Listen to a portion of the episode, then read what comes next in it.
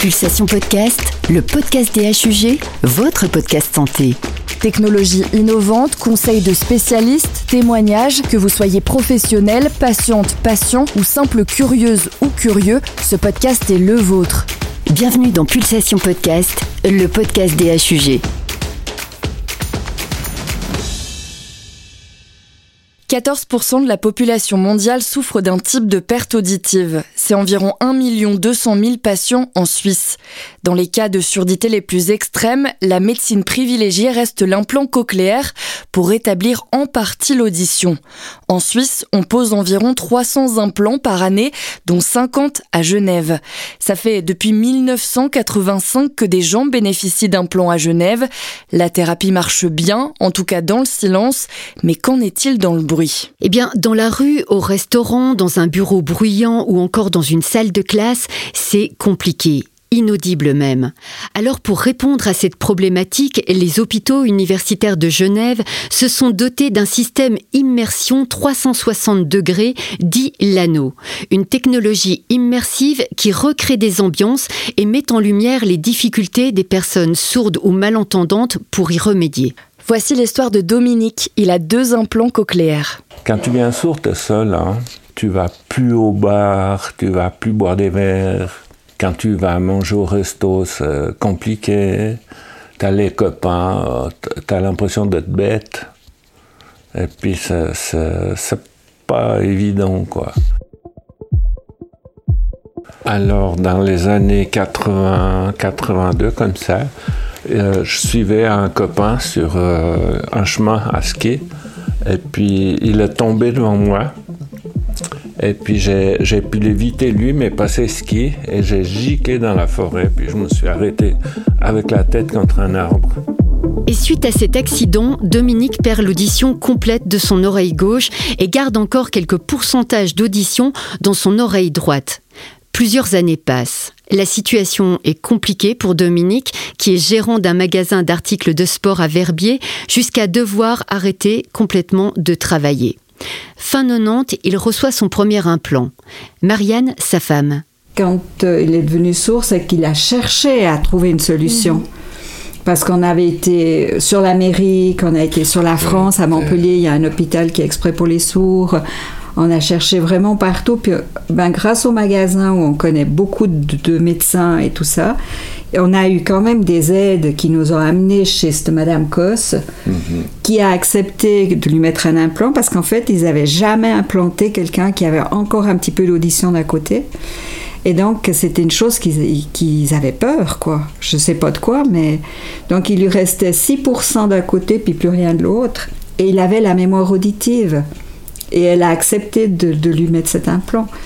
Mais avant la pose de son implant, Dominique contracte le syndrome de Ménière, maladie chronique de l'organe de l'équilibre liée à un dysfonctionnement de l'équilibre pressionnel des liquides de l'oreille interne. On voit tout tourner, et puis on a des, ça des vertiges, ça vient d'un coup, et puis euh, et après quand j'ai eu le, premier implant, ça m'a encore augmenté le syndrome de Ménière comme j'entendais plus de l'autre oreille non plus, plus assez, plus assez. Et euh, avec la docteure Scos, on a décidé d'enlever le centre de l'équilibre des deux côtés. Donc euh, ça m'a enlevé le syndrome de Menière, mais par contre j'avais plus l'équilibre. L'équilibre. Ce grand sportif le compense en marchant des heures et des heures avec son chien sur les hauts de Verbier. Mais la plus grande marche reste celle qu'il va entreprendre avec Marianne sur le chemin de Compostelle. 2200 km. Pas à pas, Dominique, épaulé par sa femme, reprend confiance et réapprend aussi à entendre. Je pense qu'on a appris euh, à se connaître dans une autre manière de vivre ensemble. Et puis ça nous a créé cette complicité qui, euh, qui nous a pas séparés. Quand on marchait, il, il entendait un bruit, puis un bruit qui dépassait ce qu'il entendait de base. Alors il me disait, j'entends quelque chose, c'est quoi? Alors je lui disais, ben c'est un avion dans le ciel, parce qu'en fait il avait fait de la lecture labiale, donc en le regardant et en, il connaissait vraiment bien ma manière de parler, donc on arrivait quand même pas mal à communiquer ensemble. Mais il fallait euh, ben, toujours être attentif, quoi. Ça, c'est sûr. Hein. Les implants cochléaires sont des appareils ultra miniaturisés qui rétablissent en partie l'audition. Ils sont composés d'une partie interne et d'une partie externe. La partie interne est insérée sous la peau, derrière l'oreille, lors d'une chirurgie, et la partie externe, elle, est constituée d'un processeur vocal qui est relié à une antenne. Antenne et implant sont reliés ensemble par un aimant. Alors comment fonctionne un implant cochléaire? En fait, c'est un petit boîtier avec un micro à l'intérieur qui capte les sons. Ensuite, ces sons sont analysés par un processeur qui les transmet à la partie interne, celle sous la peau. Celle-ci les transforme en impulsions électriques. Ces impulsions électriques sont ensuite dirigées vers des électrodes et les électrodes stimulent le nerf auditif qui envoie l'information au cerveau. Un son secret, mais avec moins de fréquence qu'une audition dite normale. Pour vous donner une idée, voici l'exemple d'un son qu'une personne entend avec un implant cochléaire. Vendredi, samedi, dimanche. Le cerveau est extraordinaire, hein, ce qui réalise euh, tous les bruits que je savais pas ce que c'était, ben, je les ai réappris, mais quand même une grande partie, euh, j'avais pas perdu la mémoire des sons. Donc, euh, je reconnais les voix, je reconnais les oiseaux, même que je sais pas que c'est un merle ou que c'est un pinson, mais je, vois la différence entre deux. Eh ben nous, euh, c'était... Sophie. Papa, il est tellement optimiste et positif que franchement, euh, je sais pas si on a réalisé à quel point il souffrait de la surdité. Moi, j'ai été plus frappée de, des pertes d'équilibre, tous ces moments où tu voyais tout tourner. Ça, ça se voyait, puis c'était concret. Puis c'est vrai que la surdité, bah, ça se voit pas. Et comme papa ne se plaint jamais, on a des fois un peu tendance à oublier, malheureusement. Puis là, de l'entendre, moi, ça m'émeut parce que bah, je me dis, des fois, on n'a pas toujours réalisé à quel point c'était handicapant parce qu'il ne l'a pas fait sentir. Je sais pas ce que tu penses, Christine.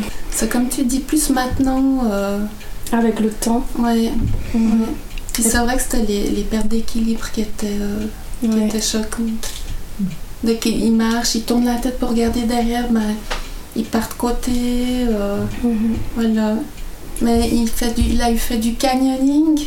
Donc il se jetait dans les vasques d'eau.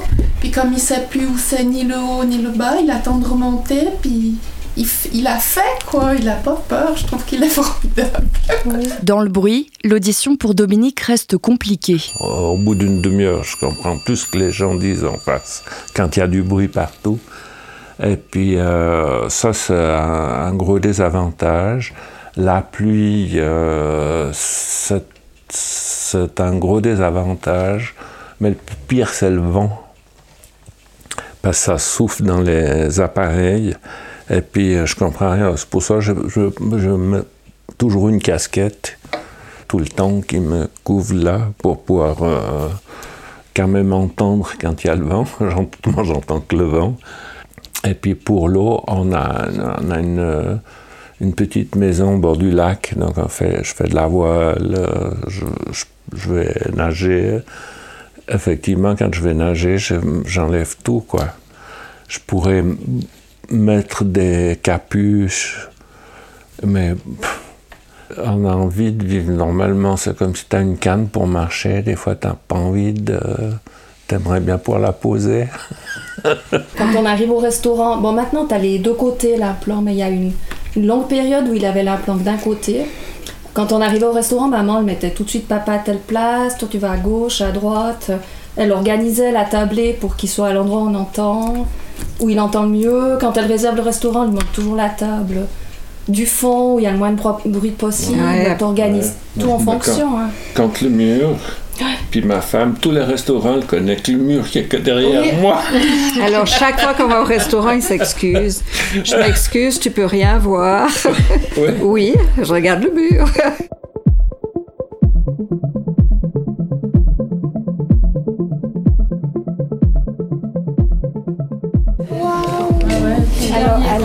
On s'assied comment alors Alors, attends, papa, on le met là, avec le dos contre la fenêtre. Et puis, vous, les filles, vous êtes serrées à côté. D'accord. Puis nous, on se mettra là, comme ça, elles peuvent bien discuter avec papa, puis Oui. ils comprennent bien. D'accord, papa. Ça va tu comme peux ça aller t'asseoir. On se met en, vous vous met en face, comme ça, ils vous voient, puis ils peuvent vous suivre s'il y a du bruit à l'extérieur. Les filles, bon, ben, elles les connaissent tellement qu'elles savent si des fois il faut taper sur la cuisse. Écoute-moi. Il y a quelques années, on a une enfant implantée qui arrive au magasin puis qui veut faire du ski. Mais son gros problème, c'est que quand elle met le casque, elle, a l'implant qui frotte. Et puis, et du coup, ça, lui, pèse, ça fait mal. Et puis là, j'ai mon frère qui dit, mais il n'y a pas de souci. Choisis ton casque. Puis après, il a gratté l'intérieur du polystyrène. Et puis, euh, ça a fait la cavité pour l'implant, puis elle a pu faire du ski. Et chaque année, elle revenait au magasin et puis elle disait Il est toujours là, François Puis je disais Mais oui, il est toujours là. Puis après, elle me dit J'ai tellement peur qu'il meure. Parce qu'il n'y aura plus personne pour me transformer mon casque. Puis après, je pourrais plus faire de ski. Je dis L'importance pour, pour les sourds d'avoir l'appareil qui puisse fonctionner. La, la peur de, de perdre cette personne-là pour pouvoir faire du ski. Je dis, mais si François meurt, mais qu'on veut pas, je te ferai moi les trous, pas de souci. Mais c'était vraiment une angoisse. Et puis maintenant, c'est une adolescente. Et puis elle, est- elle a dû changer de casque, n'est-ce pas? Et François a refait les trous. Je voulais raconter ça ouais, parce que je trouvais que ça montrait le. L'angoisse aussi peut, L'angoisse, ouais. comme papa qui dit l'angoisse d'avoir l'appareil qui marche plus ou de le perdre ou. euh, ouais. voilà. C'est vraiment ta béquille. euh, C'est un que- membre en plus. Ouais, oui. C'est un membre de- du corps, quoi. hein. C'est comme un bras, quoi. Oui, Ouais. Voilà. ça fait partie de lui. Direction à présent le service ORL des HUG. À quelques pas du bureau d'Angelica Pérez Fornos se trouve l'anneau. 2 mètres de diamètre, 8 haut-parleurs capables de recréer des situations bruyantes et ainsi d'aider les personnes qui ont un implant cochléaire à mieux entendre dans le bruit. Je m'appelle Angelica Pérez Fornos. Je suis docteur en neurosciences et l'ingénieur responsable du centre universitaire Roman d'implant cochléaire et du, labo- du laboratoire d'audiologie et vestibulométrie des hôpitaux universitaires de Genève. Alors, dans le bruit, c'est beaucoup plus difficile. Dans le bruit, c'est difficile parce que vous avez besoin de plus de canaux d'information et vous avez besoin des deux oreilles. hein. Nous, on parle des deux implants cochléaires, donc c'est soit un patient qui a deux implants cochléaires ou on peut avoir des patients qui ont un implant cochléaire une oreille normale. On peut avoir aussi des patients qui, qui ont euh, un implant cochléaire et une aide auditive de l'autre côté. Les aides auditives sont aussi limitées techniquement. C'est pas des oreilles naturelles, donc ils ont aussi leurs limites. Vous avez deux appareils techniquement limités qui fournissent des informations dégradées au cerveau et vous lui demandez de faire sens d'un signal qui est complexe. hein. Donc ça, c'est vraiment un challenge. Tous les patients ont des problèmes. Même, imaginez si vous êtes dans un restaurant très très bruyant, il y a beaucoup de gens qui parlent très fort autour de vous, même une personne avec une audition normale trouve ces situations difficiles pour comprendre.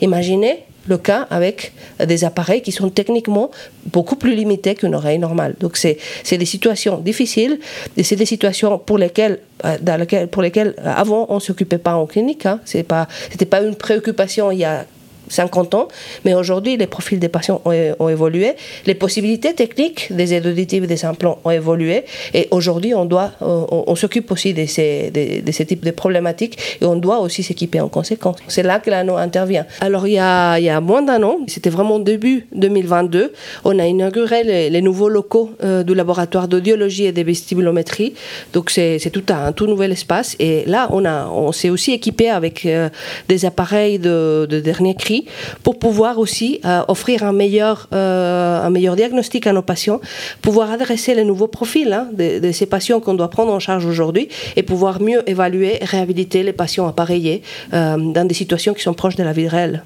Alors il y y a un appareil très particulier que nous avons acheté, c'est un anneau. C'est un anneau de haut-parleur qui s'appelle Immersion 360. C'est un, anneau où le patient euh, peut être placé au milieu et on peut reproduire des environnements sonores comme si on était vraiment en immersion. Donc il y a plusieurs haut-parleurs qui reproduisent des sons qui ont été enregistrés aussi avec plusieurs microphones. Donc ça, euh, ça immerse le patient vraiment dans un environnement sonore précis. On peut simuler des environnements par exemple de bureau, des restaurants, des cafétérias, d'écoles, et on peut tester le patient dans des situations qui sont proches euh, de, sa vie et puis proches de sa problématique. Donc si un patient arrive avec une plainte particulière, je suis dans une réunion de, de, de bureau, j'arrive pas à comprendre, on peut le tester dans une condition similaire, on peut lui donner des conseils par exemple pour le réglage de ses appareils, on peut mieux régler son implant cochléaire, et on peut aussi travailler avec les logopédistes, justement ces spécialistes de la réhabilitation auditive, pour euh, développer des stratégies qui pourraient l'aider dans ces situations euh, de tous les jours. C'est une technologie qui peut être utilisée pour mieux comprendre les plaintes d'un patient qu'on n'arrive pas à documenter avec les tests classiques. Oui. Donc ça, ça c'est sûr. Euh, et ça sera un, un, test qui sera utile pour les patients implantés, pour les patients appareillés. Il ne faut pas oublier qu'ils ont aussi besoin de, de, rééducation auditive. Donc on pense développer des protocoles de réhabilitation avec nos logopédistes pour euh, réhabiliter mieux ces patients et surtout ces nouveaux profil des patients bilatéraux, bimodaux, parce que chez eux, la, localisation spatiale et la, la, reconnaissance du langage dans le bruit, c'est pas quelque chose que classiquement on travaillait en clinique avant. Ça, c'est un vrai besoin aujourd'hui, c'est une vraie demande des patients. Donc, on va travailler ces aspects qui n'étaient pas travaillés avant avec cet anneau qui nous permet justement de faire de la réhabilitation en plus du diagnostic. C'est le seul en Suisse. C'est le seul centre en Suisse qui a cet anneau. Chaque centre a un peu sa solution, mais euh, cette solution est très performante, très adaptée à la clinique. Donc c'est assez particulier, c'est assez unique. Regarde ce qu'on peut faire comme ambiance.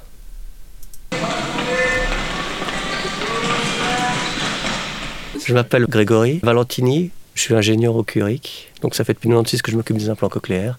Donc euh, c'est tout l'aspect euh, réglage et suivi des patients euh, qui ont ce genre d'appareil. Nous retrouvons Dominique accompagné de Marianne. Lui est assis au centre de l'anneau. Un grand cercle gris métallique de haut-parleurs à hauteur de ses oreilles l'entoure. Il faut imaginer qu'il y a environ un mètre entre là où se trouve Dominique et l'anneau. Dans cette pièce isolée phonétiquement, il y a aussi un bureau avec un ordinateur qui pilote l'anneau. Là, c'est regarde, ça c'est le restaurant. Bon, ça c'était juste pour illustrer, c'est les ambiances qu'on peut faire. Mmh. Mais ce qui est très intéressant dans cette manip, c'est que tu as vraiment 8 haut-parleurs dans ce cercle.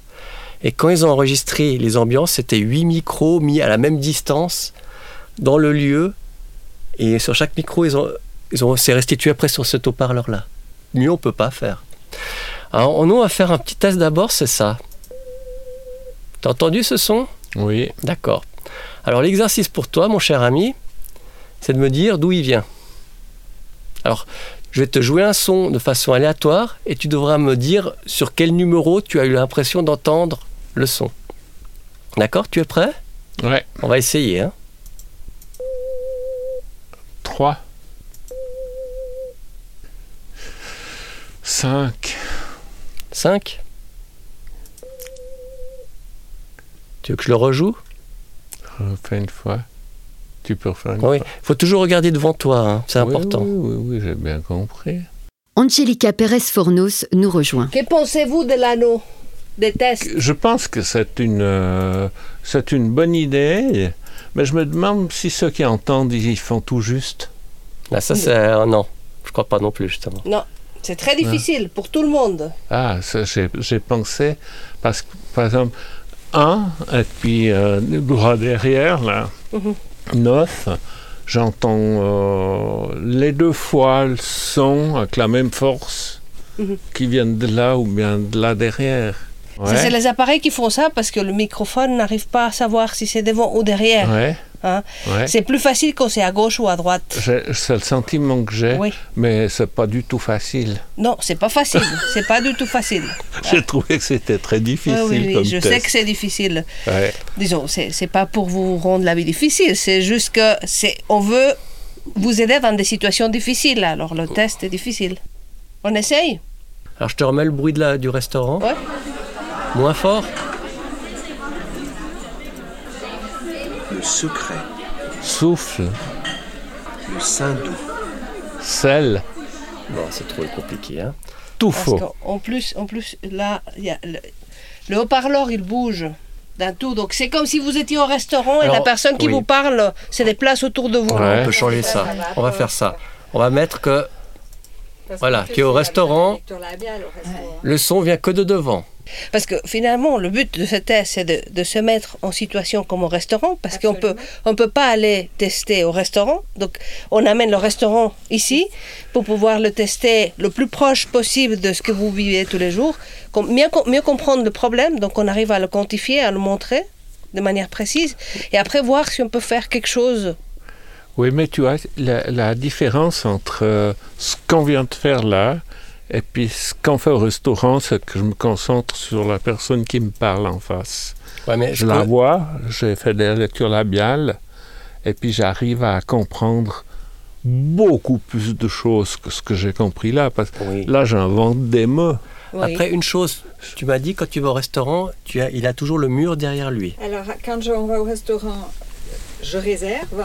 Je dis, il faut aller dans un coin. Mon mari est sourd. Mettez qu'il n'y ait pas de bruit derrière lui. Alors on peut faire ça aussi, tu vois, on peut Voilà. refaire la même Oui. situation. Ou alors, ou ou- alors, ou alors, je bois un verre puis je m'en fous. que je comprenne ou que je comprenne pas. euh, Mais si, si on va cette configuration-là, Vous avez raison. Le fait de ne pas avoir le visuel, c'est un problème additionnel. Mais là, vous, et là, vous avez encore raison, c'est qu'on vous met dans une situation particulièrement difficile parce qu'on veut juste tester votre audition, pas votre vision. Donc, on vous met dans la situation plus difficile, mais on peut reproduire cette idée d'avoir le mur derrière, pas de bruit, et tout le bruit vient de devant. C'est l'avantage du système. On va essayer ça. t'es d'accord ou t'es fatigué? Oui, non, non, je suis pas Après, euh, je suis bien assis. Bon, bah si t'es bien assis, on fait encore, rapide, encore juste un essai. hein. Vas-y, vas-y, pas de souci. Le gazon, Gazon, le rabais, rabais, le faisceau, faisceau, le soulier, le choulier. le soulier, C'est le même mot qu'avant? Oui. Bon. Soulier. Oui. Tu vois, ça fait toute la différence là. C'est incroyable. juste alors, Ouais. Ouais, c'est c'est ce qu'il faut Oui, faire. oui. On a une démonstration, alors là, Euh, vite fait. C'est incroyable. On a une belle démonstration, comme on, a, on a pu tester, merci aussi. Oui. On a pu faire une petite démonstration que dans un restaurant, il faut vraiment avoir le mur derrière le patient. Ou un coin où il n'y a pas de, de gens qui, sont, euh, qui diffusent trop de bruit. Et aussi, ben, nous, on va le moins possible, que par obligation. Ouais. Si on est là, on est obligé d'aller manger au restaurant, ben voilà, alors on rentre, puis en même temps, on choisit.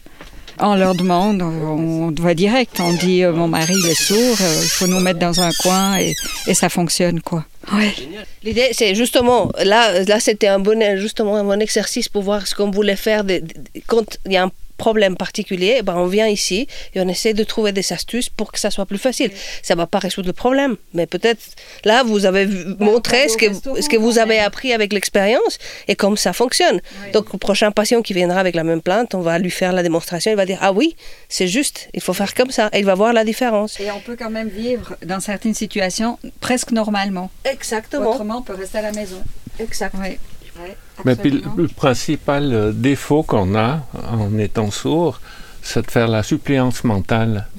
Parce qu'on s'attend à ce que quelqu'un nous, va nous dire déjà avant qu'il dise, et puis on, in- on invente, on, on se rend même pas compte que, qu'on dit tout faux, et puis que euh, c'est- on parlait même pas de ça.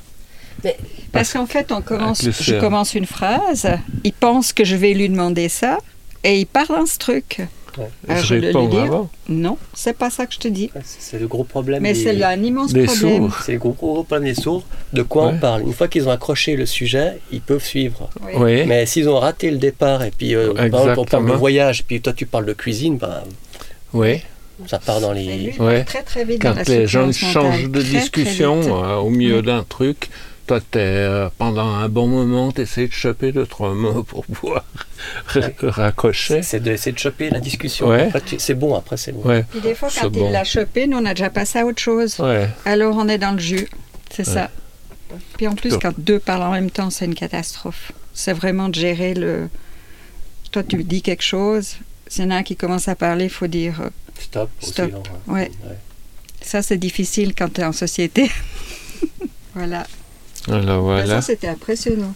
C'est toi qui as mis au point le truc? Euh, non, c'est pas moi qui ai mis un point le truc. C'est un truc qu'on a découvert Ouais. et qu'on voulait amener à tout prix à Genève justement pour pouvoir Ouais, euh, ouais. euh, mettre les Mais je suis patients. content que ma femme Ouais. le voie. Euh, qu'elle entende le problème. Elle peut aussi faire le test, hein Parce qu'elle m'engueule tout le temps. Elle m'engueule tout Non, le temps, tu moi, pas écouté. Puis aussi, les proches savent que quand on est le moins concentré, parce qu'on est tout le temps avec. Mhm. Ah, et puis comme tu peux pas rester concentré toute la journée à écouter, puis surtout qu'en général, quand les gens parlent tous en même temps, il n'y a personne qui dit quelque chose d'intéressant parce qu'il n'y a personne qui écoute. non mais c'est vrai.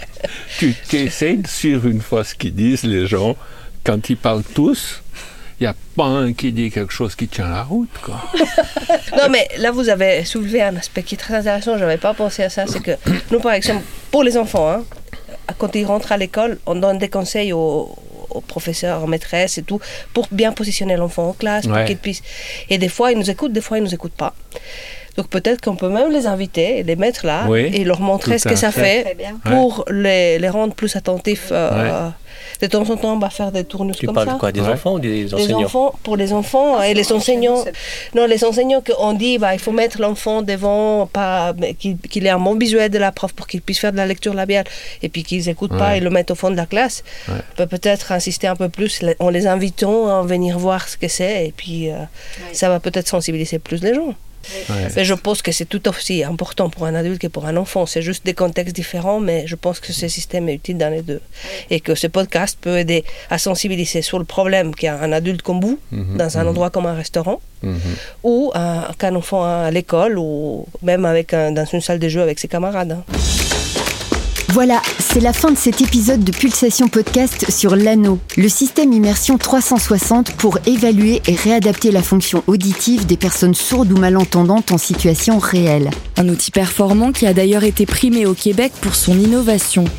Merci à Angelica Pérez-Fornos, docteur en neurosciences, ingénieure responsable du CURIC, Centre universitaire roman d'implants cochléaires, et du laboratoire d'audiologie et vestibulométrie des HUG. Merci à Grégory Valentini, ingénieur au Curic, et merci à Dominique et Marianne Roux. ainsi qu'à leurs filles Sophie et Christine pour leur témoignage et à vous pour votre écoute. À bientôt dans Pulsation Podcast.